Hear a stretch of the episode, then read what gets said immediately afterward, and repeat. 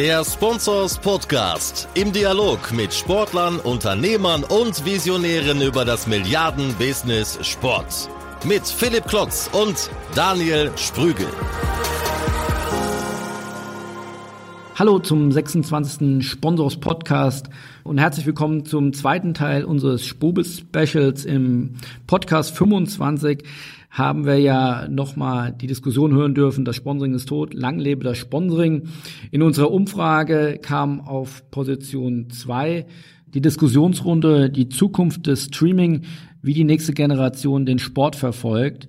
Auch diese Runde hatten wir extrem hochrangig besetzt, unter anderem mit Jochen Lösch, ehemals äh, CEO von MP Silver, äh, mit Peter Lauterbach, unserem Premium-Partner oder Presenter und, und äh, Freund des Hauses, aber äh, nebenbei auch noch CEO von Sport Total, die ja wirklich gerade den Sport-Business-Markt mit ihren Innovationen ein Stück weit neu erfinden, zumindest im Breitensportbereich. Äh, und Henning Stiegenroth, seit langen Jahren Head of Sports Marketing bei der Deutschen Telekom, die ja auch viele Dinge neben dem Sponsoring, aber auch im Streaming noch dort eine neue Offensive im Sport starten.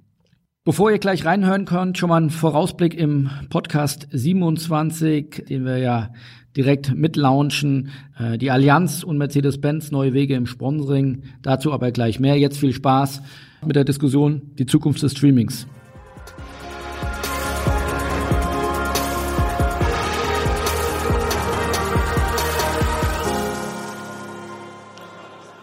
Meine Damen und Herren, herzlich willkommen. Das sind also alles Menschen, die an der Zukunft der Medienwelt Interesse haben, denn das Thema, das wir hier im ersten Teil besprechen werden, heißt die Zukunft des Streaming, wie die nächste Generation den Sport verfolgt. Aber das Thema vor allem aber auch die Gesprächspartner, die dazu eingeladen wurden, die haben wirklich äh, verdient, dass der Saal hier so schön voll gefüllt ist. Äh, mein erster Gast ist mal bekannt geworden vor einigen Jahren als Moderator der Formel 1 bei Sky Deutschland. Dann war er Vorstand der Wiege Media AG und seit Mai 2013 ist er CEO von Sport Total, einem der spannendsten Medienprojekte, das wir hierzulande im Augenblick haben. Herzlich willkommen, Peter Lauterbach.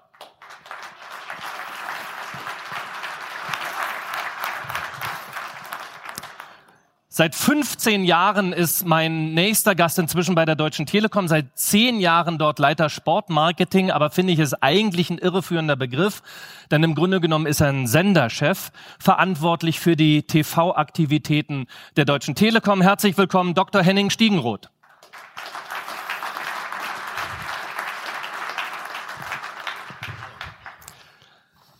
Ja, und der, der dritte Gast kennt sich in der Agenturszene, im Agenturgeschäft äh, aus wie, wie nur wenige wirklich im internationalen Sport. Managing Director Sport 5 Amerikas, President Traffic Sports in Brasilien, CEO MP und Silva und jetzt selbstständiger Berater. Freue mich sehr auf Jochen Lösch.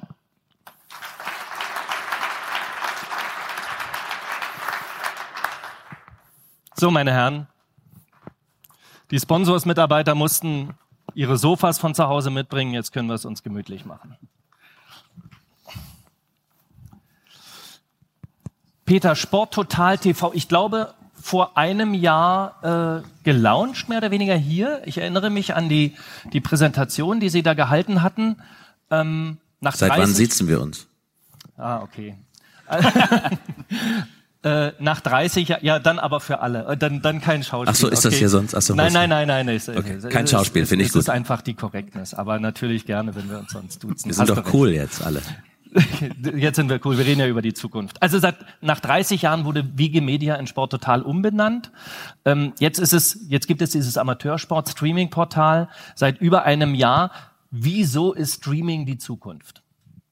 Weil ich glaube, dass, ähm, dass jeder von uns dann konsumieren will, wenn er Zeit dazu hat. Äh, das ist eigentlich die einfache Antwort. Ähm, ich habe keine Lust mehr zwingend auf lineare Angebote anzugehen oder, oder angewiesen zu sein, sondern ich möchte dann konsumieren, wenn ich Zeit dazu habe und vor allem das konsumieren, wofür ich mich tatsächlich interessiere. Das heißt, die Aggregation von meinem persönlichen Inhalt wird immer wichtiger ähm, und wir haben den Schritt sehr sehenden Auges raus aus der klassischen TV-Produktion und der Medientechnik gewählt, weil wir ähm, schlicht und ergreifend äh, an die Zukunft des Streaming äh, in der Hauptsache glauben. Wie läuft denn das jetzt nach einem Jahr? Wie viele Vereine habt ihr ausgerüstet? Was kannst du uns über Nutzerzahlen verraten? Wir hatten ähm, bis jetzt so 10 Millionen Views. Wir hatten im Schnitt pro äh, Spiel ungefähr 15.500 ähm, äh, Views. Äh, natürlich haben wir noch einen wahnsinnig weiten Weg vor uns. Wir haben jetzt 200 Kameras installiert. Wir haben das Ziel im Jahr 2020 über 3000 äh, Kameras nur in Deutschland und im Moment nur im Fußball ähm, sozusagen. Das war unsere erste Planung äh, zu installieren. Das bedeutet, wir werden pro Wochenende 4.500 Spiele live streamen und auch on demand zur Verfügung stellen in der Cloud unserer Partner von Telekom und Microsoft. Und wir haben ähm, wir haben nicht weniger vor als die größte Amateursportplattform der Welt zu werden, relativ zügig. Äh, das werden wir nur dann schaffen, wenn wir auch zügig in andere Sportarten und in andere Märkte wachsen und äh, das sind die nächsten Schritte. In, in welchen Ländern habt ihr international angefangen jetzt? Ähm, wir pilotieren im Moment in einem Nachbarland Österreich. Ähm, wir sind dabei, in einem anderen deutschsprachigen Nachbarland zu pilotieren und ähm, wir sind mit internationalen Verbänden in der Diskussion darüber, wie wir das auch begleiten können. Es, es ist dir gelungen, wahnsinns renommierte Partner an Bord zu bekommen. Hyundai, Allianz, Deutsche Telekom, die Post. Sind die mit dem Portal, mit der Entwicklung des Portals zufrieden? Nee, die finden das alles ziemlich scheiße. Ja, das habe ich mir gedacht. Ohne, ohne die wäre, ähm, wäre gar nichts äh, tatsächlich. Ähm, das sind nicht nur vorgeschobene Gründungspartner, sondern Henning äh, wird das äh, bestätigen können. Wir sitzen im Quartal sehr intensiv zusammen. Wir äh, diskutieren jede strategische Entwicklung, wir diskutieren jede Zahl, wir überlegen, äh, wie wir uns weiterentwickeln, wie vor allem die Partner uns helfen können. Eine Deutsche Telekom ist ein Riese, ähm, äh, kann logischerweise viel mehr als wir Startup-Pups. Ähm, Hyundai ist einer der größten fünf äh, Automobilhersteller der Welt. Ähm, tolle Marke, finde ich. Passt auch perfekt zu unserer Zielgruppe. Wir sind nicht die Shishi-User, sondern wir stehen am Platz und mögen Bratwurst. Ähm, die Deutsche Post mit, mit dieser ganzen Logistik, die Allianz durch die Versicherung, ähm, das ist einfach eine Truppe Bild äh, als, als Medienpartner. Das ist eine Truppe, ähm, von der wir brutal lernen können. Und jedes dieser Unternehmen beschäftigt sich in, in großen Truppenstärken mit der Digitalisierung und mit der Zukunft. Ähm, die Deutsche Post hat gerade äh, ein Elektroauto erfunden, äh, den Street Scooter, der demnächst auch Fisch ausfährt auf dem Hamburger Fischmarkt. Also ähm, das wird äh, oder ist schon einer der erfolgreichsten Elektromobilitätshersteller, ähm, was natürlich super interessant ist für Markus Rick und Annette Pfeil von, von Hyundai, die, die eben äh, aus der koreanischen Ecke heraus äh, die Welt betrachten und so kommen Partner zusammen, so können die uns allen helfen und wir profitieren davon brutal. Henning, warum unterstützt die Deutsche Telekom ein Sportplattformportal, das äh, in naher Zukunft als größtes Sportportal der Welt, wie es Peter angekündigt hat, die, die Telekom-Bemühungen platt machen wird? Naja, die Telekom-Bemühungen platt machen wird, äh, das glaube ich nicht, sonst würden wir uns da auch nicht engagieren. Aus meiner Sicht ist das eigentlich die perfekte Ergänzung zu dem, was wir machen, jetzt aus Content-Sicht. Aber natürlich ist noch viel vielschichtiger. Peter hat es angedeutet, wir haben ja mehrere Interessen, oder warum haben wir uns auch bei Sport äh, total überhaupt äh, engagiert? Weil wir zum einen seit den die, die Übermittlung der Daten vom Platz äh, zur Cloud letztendlich liefern, dann die Cloud-Lösung, also den Access, den, den Zugang ja letztendlich bereitstellen, äh, die Cloud-Lösung und damit rein aus dem Business heraus oder direkten Business, was wir betreiben, äh, schon ein, ein veritables Interesse daran haben. Dann aber auch aufs Content, die Amateurligen. Äh, Peter hat halt eine super Möglichkeit gefunden, sehr kostengünstig, aber hochwertig was zu produzieren, was in der Vergangenheit nie so richtig geklappt hat.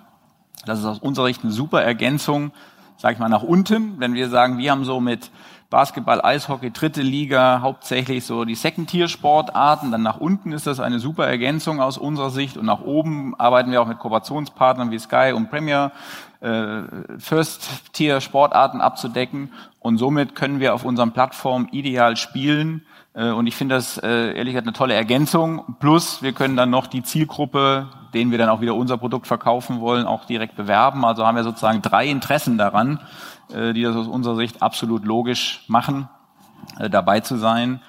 Und man muss eben gucken, wie sich das entwickelt. Wir sind auch immer daran, produzieren möglichst günstig, aber wir, sind im Moment bei der klassischen Broadcast-Produktion immer noch, weil wir sagen, es ist uns wichtig. Wir wollen qualitativ hochwertig äh, produzieren. Wir wollen auch echtes Fernsehen machen. Natürlich möglichst effizient und kostengünstig, aber, aber sehr professionell. Das ist unser Ansatz.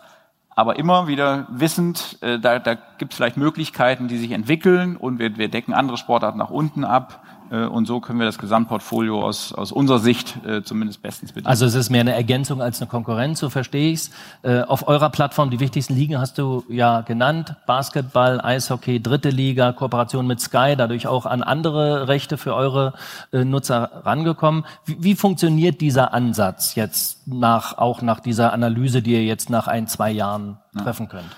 Also was unser, oder was war unser Plan? Wir wollten äh, zu einem vernünftigen Preis, also für die Masse, äh, ein Angebot machen, was sie eben extrem äh, attraktiv finden. Deswegen haben wir auch für das äh, Telekom Sport Gesamtangebot diese 10 Euro oder die 9,95 Euro gewählt äh, für Telekom-Kunden, bei denen sie eben Bundesliga-Konferenz kriegen, Champions League-Konferenz äh, und die ganzen Ligen, die wir haben mit dritten Liga, Basketball, Eishockey äh, und auch noch Fighting und auch noch FC Bayern Live. Also wir glauben für einen sehr günstigen Preis äh, auch eben die Top-Ligen mit Bundesliga und Champions League dabei, dass das ein gutes Angebot ist. Und jeder, der sich für eine Sportart interessiert, die Einzelligen, die können es quasi kostenlos kriegen, wenn sie bei uns Kunde sind.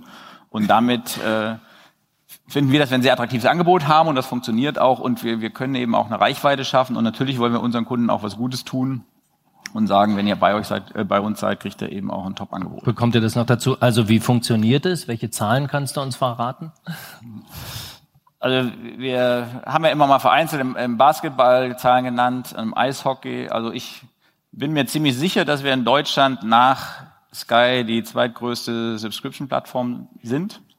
Ähm, aber da die anderen auch keine Zahlen veröffentlichen, werde ich mich da auch äh, dezent zurückhalten. Das muss dann also in der Extra-Runde passieren. Wie wichtig sind denn diese Subscription-Zahlen für euch? Also damit meine ich, wie groß ist der Anteil, dass es auch ein Marketinginstrument für die äh, Deutsche Telekom ist? Oder wie wichtig ist es auch tatsächlich, dass du mit deiner Abteilung auch Revenues generierst? Ja, das ist schon extrem wichtig, weil äh, erstmal bei der Deutschen Telekom ist es leider so, unter einer Million beschäftigt sich sowieso keiner damit. Das ist halt immer so das Manko wenn man in so einem Geschäft ist, wo nun mal 20 Millionen, 40 Millionen äh, Kundenkontakte im Mobilfunk, im Festnetz äh, als Zahlen da sind äh, und da braucht man unter einer Million gar nicht kommen, sonst beschäftigt sich halt keiner damit. Äh, deswegen, also wir schon, aber äh, man muss eben in diese Region einfach vordringen, sonst macht das keinen Sinn. Deswegen ist das wichtig. Und natürlich auch, wir setzen uns Business Case, äh, die wir erfüllen müssen. Und äh, es ist natürlich kein Mäzenatentum, was wir da machen. Äh, wir müssen auch unsere Business Case erfüllen, haben dann einen sauberen Plan und äh, klar, äh, wenn, der, wenn der nicht erfüllt wird, gibt es genug Leute, die sagen, warum machen wir es eigentlich? Und, und da du Jahr für Jahr ja hier sitzt, gehen wir davon aus, dass die Business Case immer wieder erfüllt wurden. Ja, ich muss sagen, es war auch in der Tat ein Risiko oder gerade äh, als wir mit Basketball angefangen haben, dann Eishockey, dritte Liga. So genau weiß das ja keiner, muss man mal ganz ehrlich sagen. Also mhm. das, äh, wir haben ja was Neues angefangen. Wir haben gesagt, wir produzieren alle Spiele. Das ist schon mal ein Aufwand dahinter. Das gab es vorher nie. Das wollten wir auch bewusst. Das war natürlich auch eine Marketing-Message, dass wir gesagt haben, so, wir machen jetzt Besonderes. Wir machen das in Top-Qualität. Aber offen gestanden, es hätte auch gar nicht funktionieren können. Hätte, und wir haben auch bewusst gesagt, die Leute sollen sich registrieren, also auch wenn sie es kostenlos kriegen. Wir wollen mit denen arbeiten, wir wollen sie kennen. Äh, wir wollen nicht einfach nur anonyme Zuschauer haben, äh, die es irgendwann mal gucken, aber auch wieder weg sind. Und das hat in der Tat äh, gut funktioniert und auch so funktioniert, wie wir es uns vorgestellt haben. Hätte aber auch schiefgehen können, muss man auch mal ganz ehrlich sagen. Jochen, du warst bis Jahresende CEO von MP und Silva, einer der größten Medien-, Sportrechte, Agenturen der Welt. Streaming ist ja erstmal eine Folge der Digitalisierung oder des auch digital transformierten Fernsehens. Äh, aus deiner Erfahrung mit den Rechtehaltern, wie wichtig ist für Rechtehalter internationaler Medienrechte inzwischen Streaming? Es wird, äh, es wird immer wichtiger. Ähm, für den Rechtehalter, der Rechtehalter ist grundsätzlich mal auf der Gewinnerseite, weil äh, es ist für ihn jetzt einfacher geworden ist, sein, sein Produkt an den Mann zu bringen. Ne? Er hat jetzt einfach ein paar Optionen mehr. Früher hatte er einfach die Option, äh, seine Rechte an den Fernsehsender zu verkaufen. Äh, das war's. Heute hat er die Option, selbst einen eigenen OTT-Channel aufzubauen oder bestimmte Mischformen zu arbeiten. Er kann äh, Pakete an Sender verkaufen, er kann äh, bestimmte Rechte zurückhalten und kann versuchen, die selbst äh, übers Internet zu betreiben. Und er hat äh, neben den herkömmlichen Sendern und Pay-TV-Betreibern jetzt weitere Optionen mit den neuen Playern, den Streaming-Diensten, die in den Markt äh, kommen, wie Amazon, Facebook und so weiter. Also für den Rechtehalter äh, gilt das gleiche wie für den Konsumenten. Die beiden stehen auf der Gewinnerseite.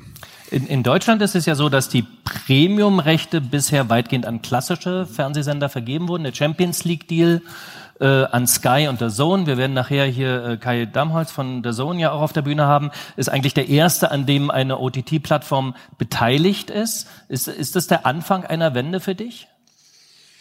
Das wird alles langsamer gehen, äh, als die Menschen denken und äh, das klassische Modell, sprich Rechtehalter verkauft an, äh, an einen Fernsehsender, das wird es noch lange geben äh, vorweg. Das war jetzt eine gute Nachricht für die Kollegen hier ja, von den traditionellen Nachricht. Fernsehsendern. Wobei, äh, man muss zwei Sachen äh, hier unterscheiden man, äh, die Leute stellen immer gegenüber Pay-TV und Streaming. Das ist überhaupt kein Gegensatz. Äh, beides ist schlicht und ergreifend Fernseh gucken. Also äh, wenn Sie ein Netflix-Abo haben, was die meisten von Ihnen haben, das ist auch nichts anderes als Pay-TV.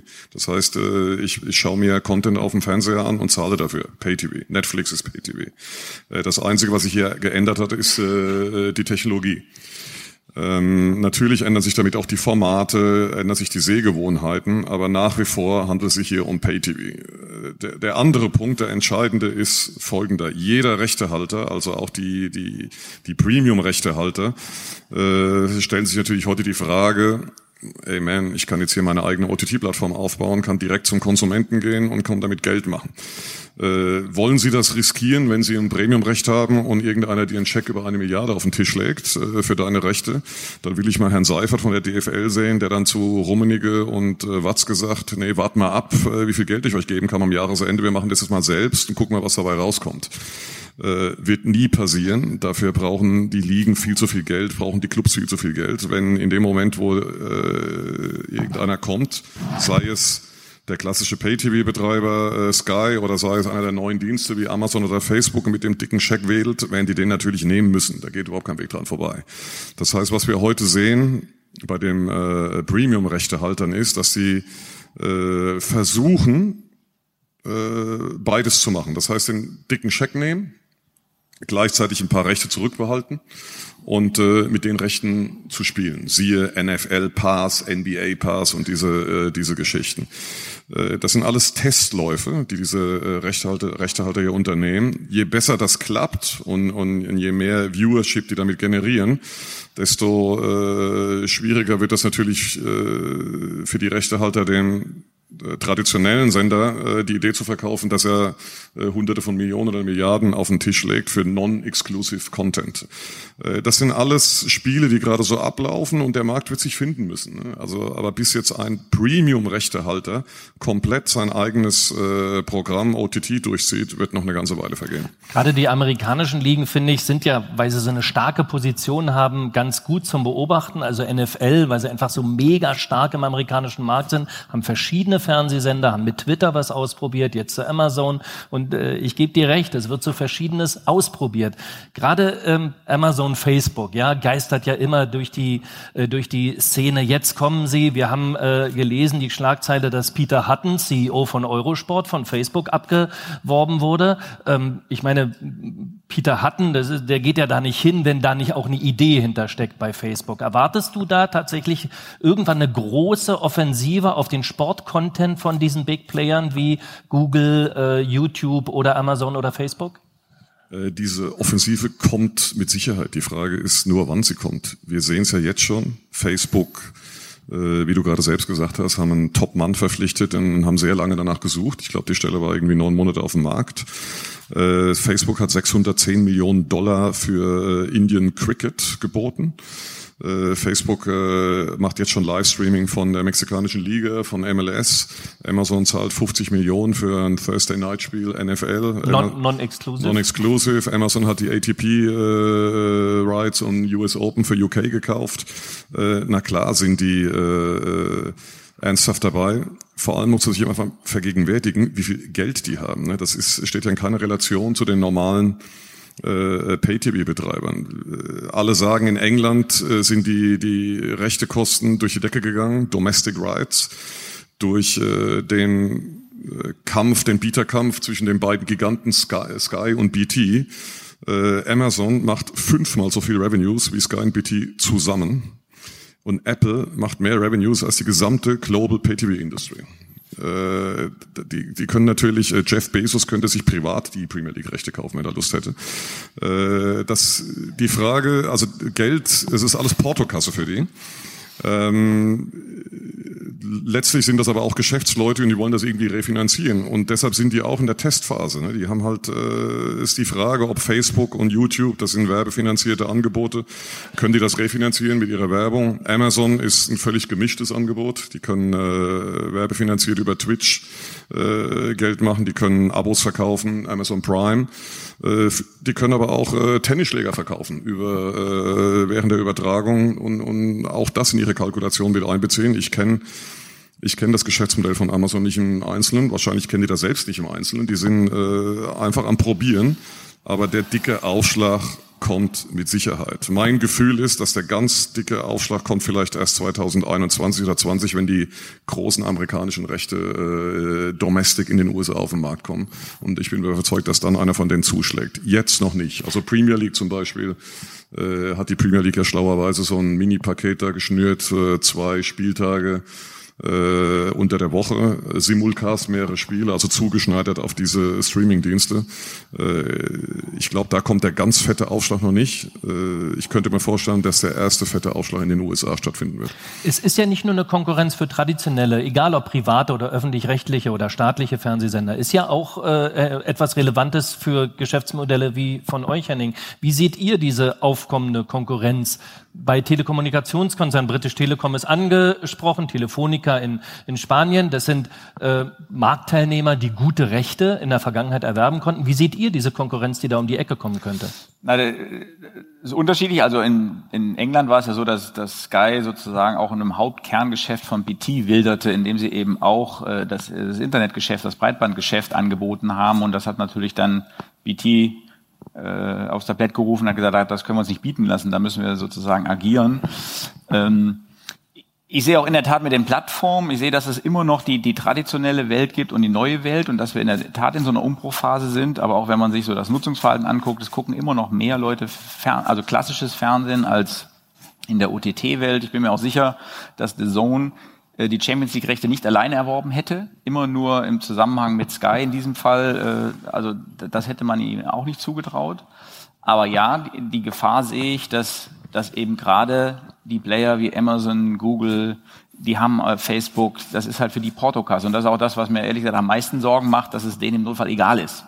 Also denen ist es natürlich langfristig nicht egal, das wieder, weil die wollen natürlich auch Geschäft machen. Die machen auch, auch keinen sinnlosen Deal, aber sie werden sich natürlich ausprobieren. Ich glaube auch, sie werden im amerikanischen Markt anfangen, weil sie sind nun mal Amerikaner, die fangen immer mit Amerikanern, also die testen vielleicht mal in kleinen Teilen aus, aber der Hauptschlag wird, wird in Amerika beginnen. Äh, und ja, dann muss man sehen, was haben sie für ein Businessmodell. Äh, und da, da, da habe ich auch weniger Sorge, sage ich mal, vor Facebook und Google mit reinem Werbefinanzier. Das können die natürlich machen, aber da kommen die auch an, an ihre Grenzen irgendwo. Amazon ist für mich da fast der stärkste Player, weil ich sage, die haben so ein kombiniertes Geschäftsmodell, äh, dass es schwierig ist. Aber da sage ich auch, sonst würden wir auch gar nicht antreten. Da hat die Telekom halt auch einen Vorteil, weil wir haben auch ein kombiniertes Geschäftsmodell. Und Amazon Gut, die nehmen im Moment in Deutschland äh, 7, 8 Euro. Äh, wir nehmen für Mobilfunkvertrag immer noch 20, 30 Euro. Da sage ich, also so schlecht ist es für uns auch nicht. Ähm, also wir haben durchaus aus meiner Sicht eine, eine ernsthafte Chance dazu bestehen. Aber ja, wir sind natürlich auch, wir sind schon, schon sehr stark auch finanzcontrolled und wir, wir im Notfall diese riesen Schritte, die die Amerikaner dann gehen können mit ihrer Kasse, die machen wir vielleicht auch nicht. Oder das ist, das ist natürlich eine Gefahr, die durchaus da ist. Der Titel unseres Slots hier heißt ja, wie die nächste Generation den Sport verfolgt. Ähm, wir haben jetzt viel über das Wo gesprochen, aber wenn wir über dieses Wie nochmal nachdenken, was wisst ihr zum Beispiel über eure äh, über eure Zuschauer, über eure User. Ist es ein anderer Zuschauer als der Sportzuschauer bei ARD und ZDF oder bei RTL? Also ich, ich glaube, es gibt mehrere. Es gibt sowohl auch den klassischen, und wir merken das auch mit auf unser Entertain, auch in ist zwar eine IPTV-Plattform, aber ist ja eher dieses klassische Seefallen. Ich kann ja ganz normal äh, auf meinem Sofa sitzen mit der Fernbedienung von Kanal 1 bis Kanal, was auch immer ich haben will, schalten. Das wird halt auch genutzt. Oder gerade bei Live, Live-Sportereignissen, äh, dann ist immer auch der Big Screen und das klassische Fernsehen hat immer noch seine starke Bedeutung. Aber wir haben halt auch total viele Leute, die das eben auf der OTT-Plattform nutzen oder die es auch ergänzend nutzen äh, und teilweise auch nur nutzen. Also sage ich mal, ein Sportart wie Basketball kannst du super selbst über ein Smartphone gucken. Das, das, das macht Spaß. Das, also ich finde, ein Fußballspiel ist schwierig mit der oder noch relativ schwierig. Ähm, aber ein Basketballspiel kannst du super auch auf dem kleinen Screen gucken oder auf dem Tablet. Das macht halt richtig Spaß. Und, und diese Nutzer haben wir halt. Und die wollen schnell gucken, die wollen wissen, was passiert. Äh, dann schalten sie ein, die gucken im Notfall auch nicht mehr das ganze Spiel, 90 Minuten oder, oder ein Basketballspiel, wie, wie immer lange das auch dauert, sondern wenn was passiert, wollen sie es wissen.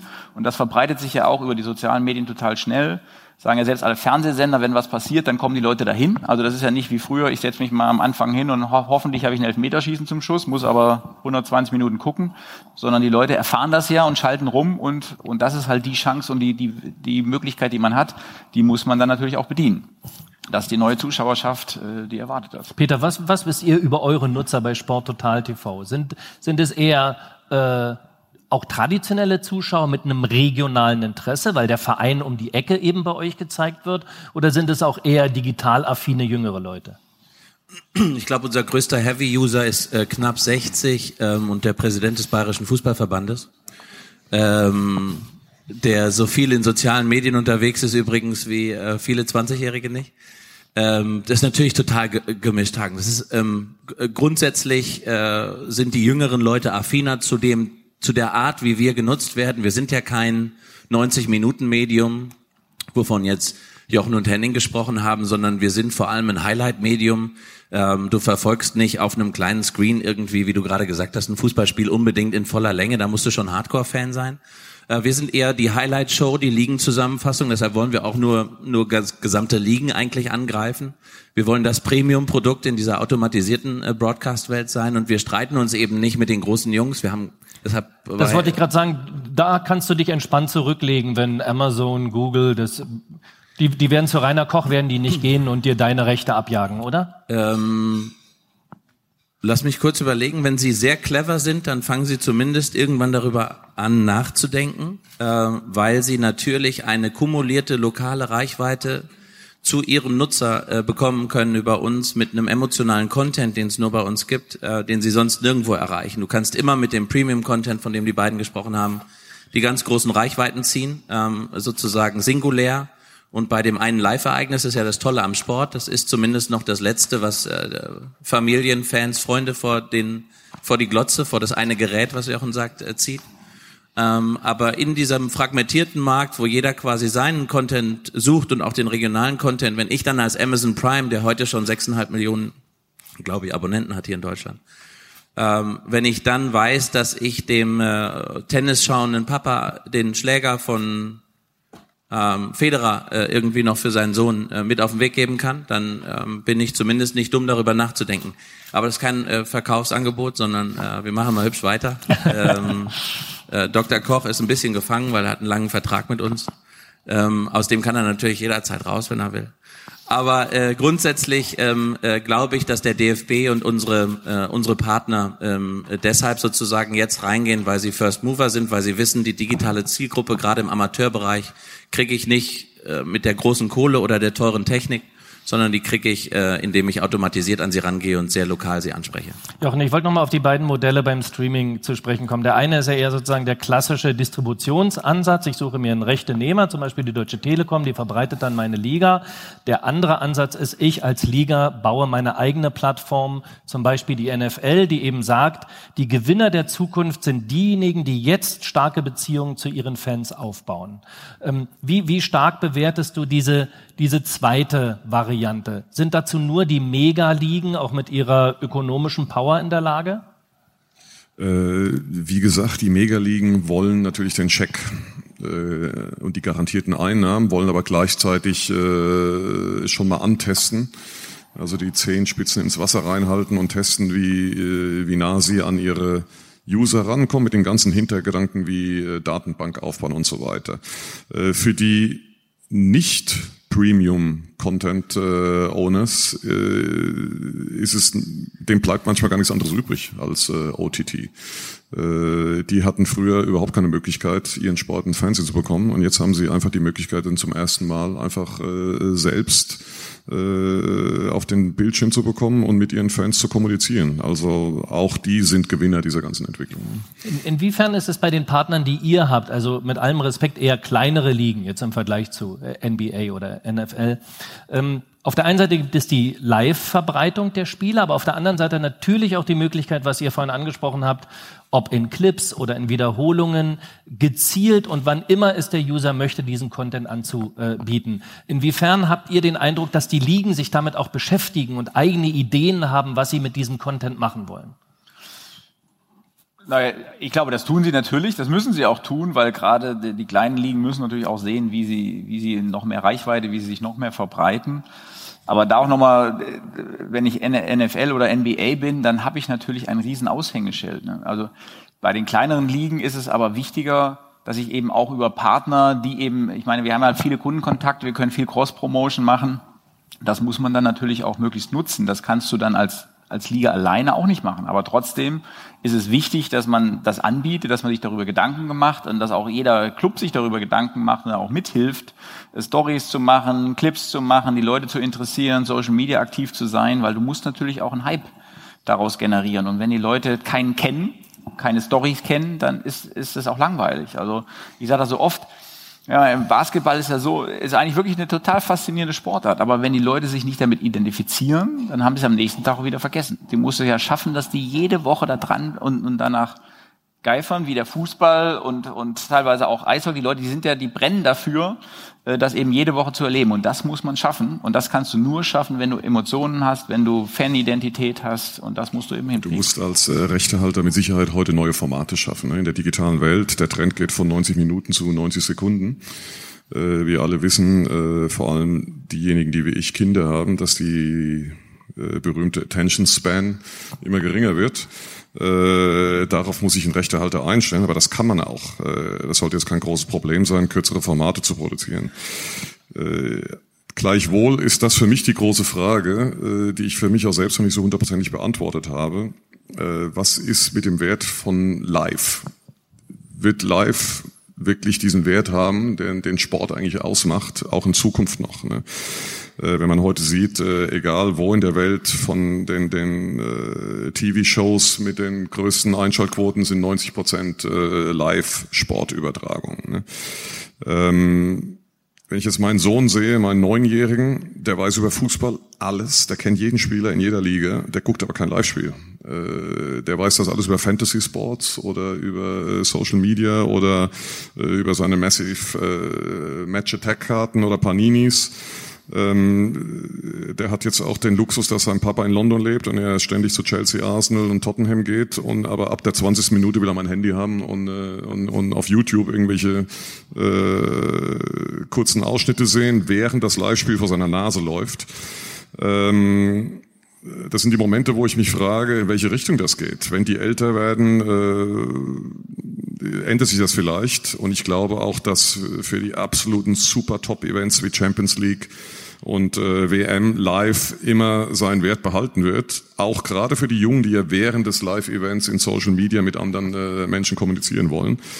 Äh, gleichwohl besteht die Möglichkeit, dass eine bestimmte Tendenz da ist, dass der Wert der Live-Übertragung äh, abnimmt und der Wert von Near-Live-Highlight-Clips zunimmt. Ich weiß nicht, wie ihr das seht.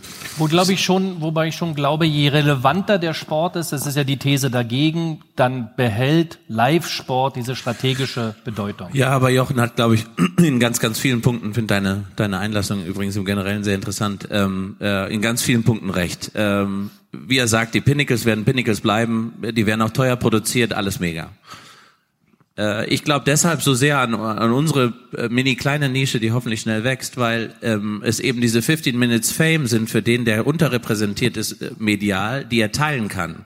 Ich glaube, dieses Teilen von Content, ähm, das ist ja jetzt auch keine Weisheit, aber wenn ich sozusagen meinen eigenen Content teilen kann und zeigen kann, was ich Tolles auf dem Platz mache und das sozusagen in meinen sozialen Medien besprochen werden kann, ähm, dann glaube ich, kann das ein Riesenasset sein. Dieses Äh, wie du sagst, ich meine, neun ist er, ne? Also ich meine, er sitzt äh, in Chelsea und, und kann sozusagen das Live-Spiel verfolgen, geht mir mit meinen, meinen Knirpsen genauso.